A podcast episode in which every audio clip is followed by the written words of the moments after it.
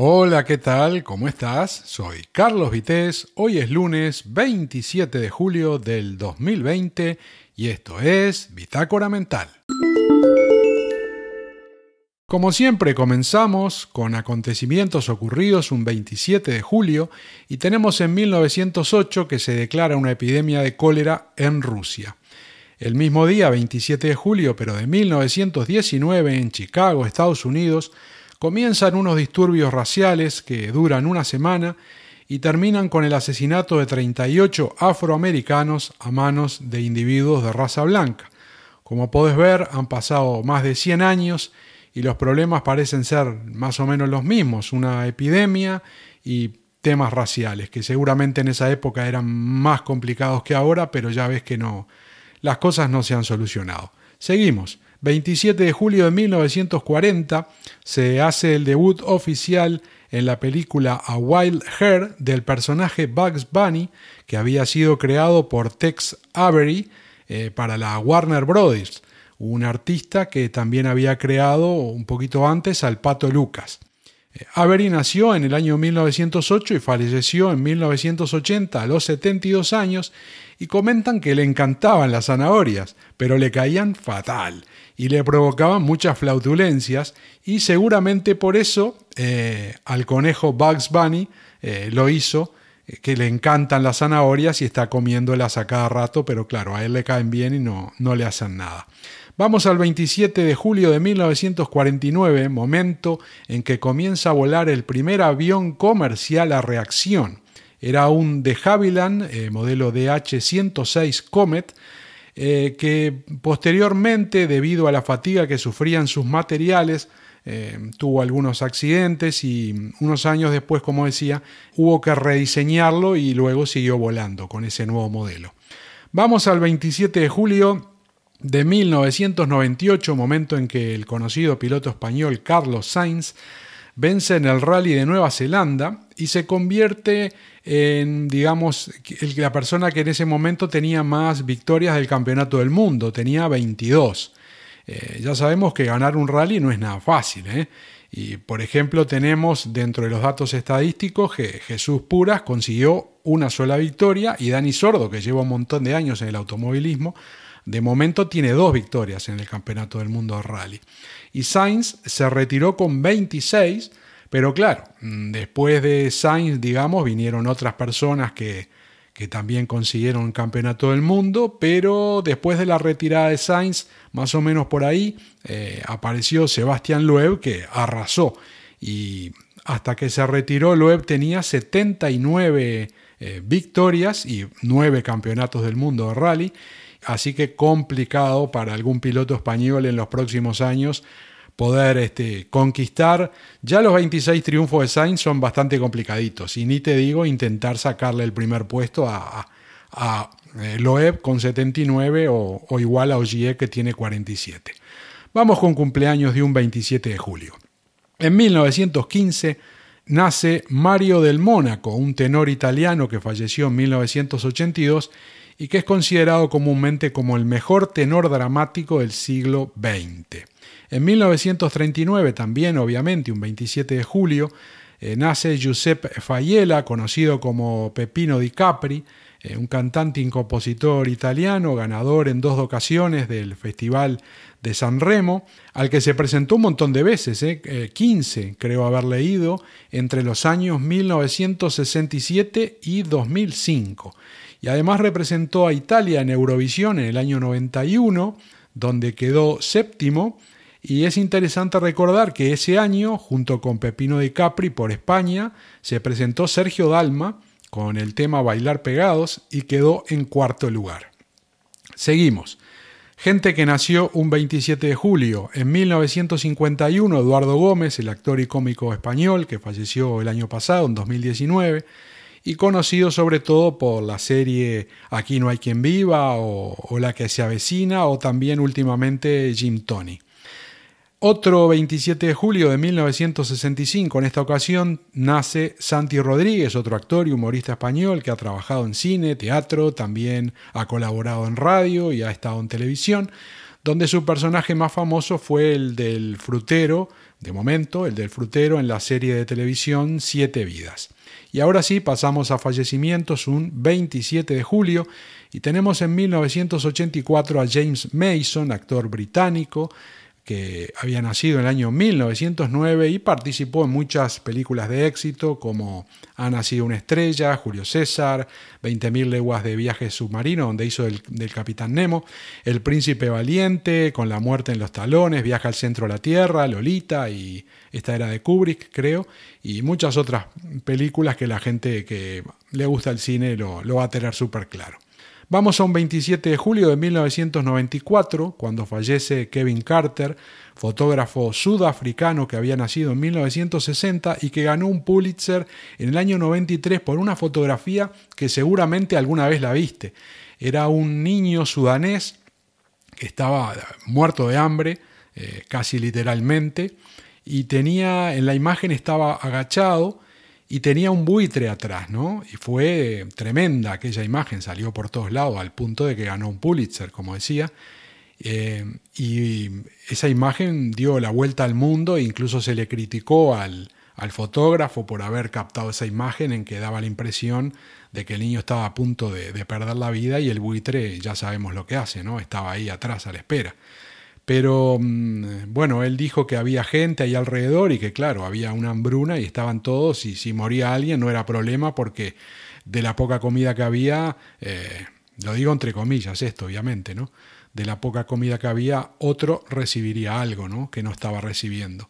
La cuestión es que este niño de la fotografía eh, no falleció eh, en ese momento, no falleció en ese 1993 cuando Kevin Carter le hizo la foto. Eh, dice el padre de este niño que sobrevivió y falleció después, pero en 2007, o sea, un montón de años después, y, no fue de hambre, fue por una fiebre, no sé, una enfermedad, no, eso no lo tengo muy claro.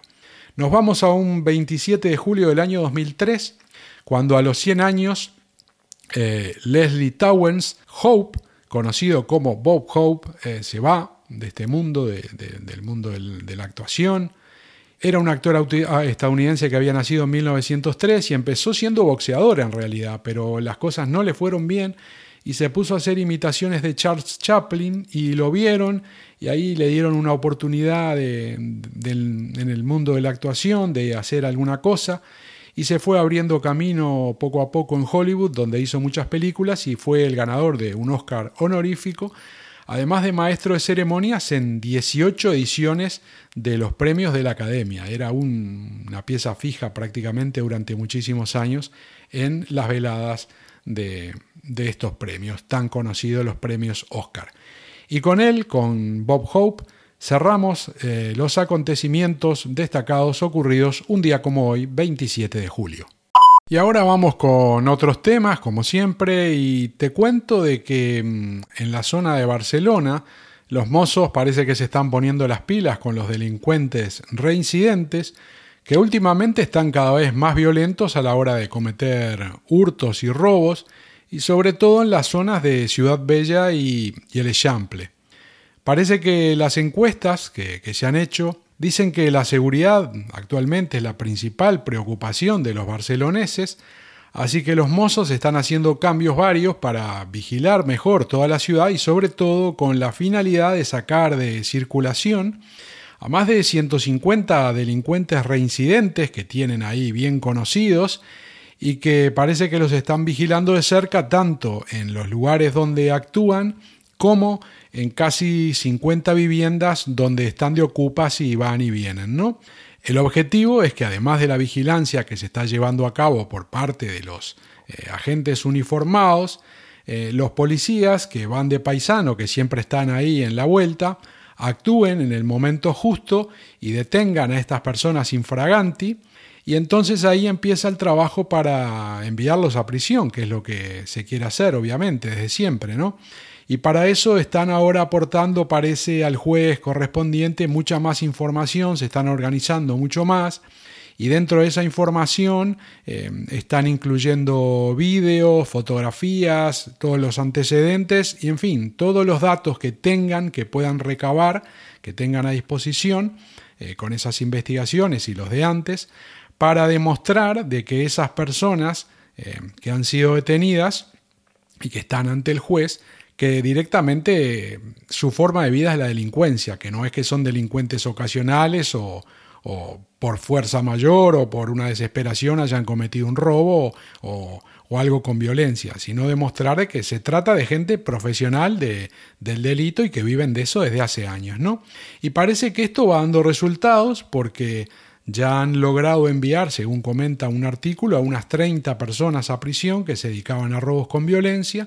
Así que esto, eh, bueno, si se cambiaron la organización y esto está dando resultados, eh, enhorabuena, que siga así y se sigan solucionando este problema porque en estos momentos con el tema sobre todo el coronavirus y todo lo demás que ha bajado el turismo, seguramente eh, todos estos delincuentes que andan todo el día en la vuelta tendrán menos gente a quien robar, o sea que cada vez eh, se verán más, ¿no? Porque los clientes que tienen antes seguramente les sobraban y ahora tendrán menos, así que probablemente les sea quizá un poco más complicado y tengan que hasta disputarse entre ellos a ver quién hace esto, quién hace lo otro. Pero bueno, más allá de eso, eh, importante e interesante el dato que, que se da. Ojalá esto siga funcionando porque hay cosas que no, no se pueden creer como la cantidad de veces que entran y salen un montón de delincuentes, que esto lo sabemos y pasa desde toda la vida. Eh, seguramente te acordarás de carteristas que al final terminaron echando del metro o de Madrid o de Barcelona, que tenían entradas, pero diarias, todos los días, gente que se dedicaba a robar y lleva años dedicándose a eso, ¿no? Pero en este caso no hablamos de carteristas, hablamos de gente ya más violenta, ¿no? Pero bueno, todos están en el mismo club, todos se dedican a la mala vida y todos se dedican a, perjudicar a, las personas que andan por ahí y que perjudican este, al, al, país, obviamente, porque además de la gente que se ve perjudicada, la imagen del país no gana nada con, con toda esta gente que se dedica a todas estas actividades. Así que bueno, un dato positivo y ojalá vaya más y se puedan ir consiguiendo sacar de, de la calle a todos estos delincuentes y mejore eh, la situación general y obviamente la imagen de Barcelona y el turismo frente al mundo. Hay una noticia interesante en el mundo empresarial y resulta que el director de diseño de SEAT, Alejandro Mesonero Romanos, abandona la compañía y parece que va a fichar por Renault. Eh, Mesonero fue el diseñador, por ejemplo, del SEAT eh, Ateca, la Tarraco, el Arona y también la quinta generación del Ibiza o la cuarta generación lanzada hace poco del SEAT León. Además de diseñar también para Cupra, ¿no? la marca premium de SEAT, y participar en el diseño del e-Born, eh, que es el primer coche eléctrico de la marca española. ¿no? Entonces parece que el 23 de septiembre, dentro de poco, termina su contrato como director de diseño con SEAT y se iría a Renault que en realidad estaría volviendo a esa empresa porque ya había estado en ella hasta el 2011 antes de entrar en SEAT y donde también hace poco se fue Luca de Meo, que también estaba en SEAT y era el máximo responsable del grupo Volkswagen en España, con lo que mm, muy probablemente el cambio de aires de, mesonero eh, no sea una casualidad, ¿verdad?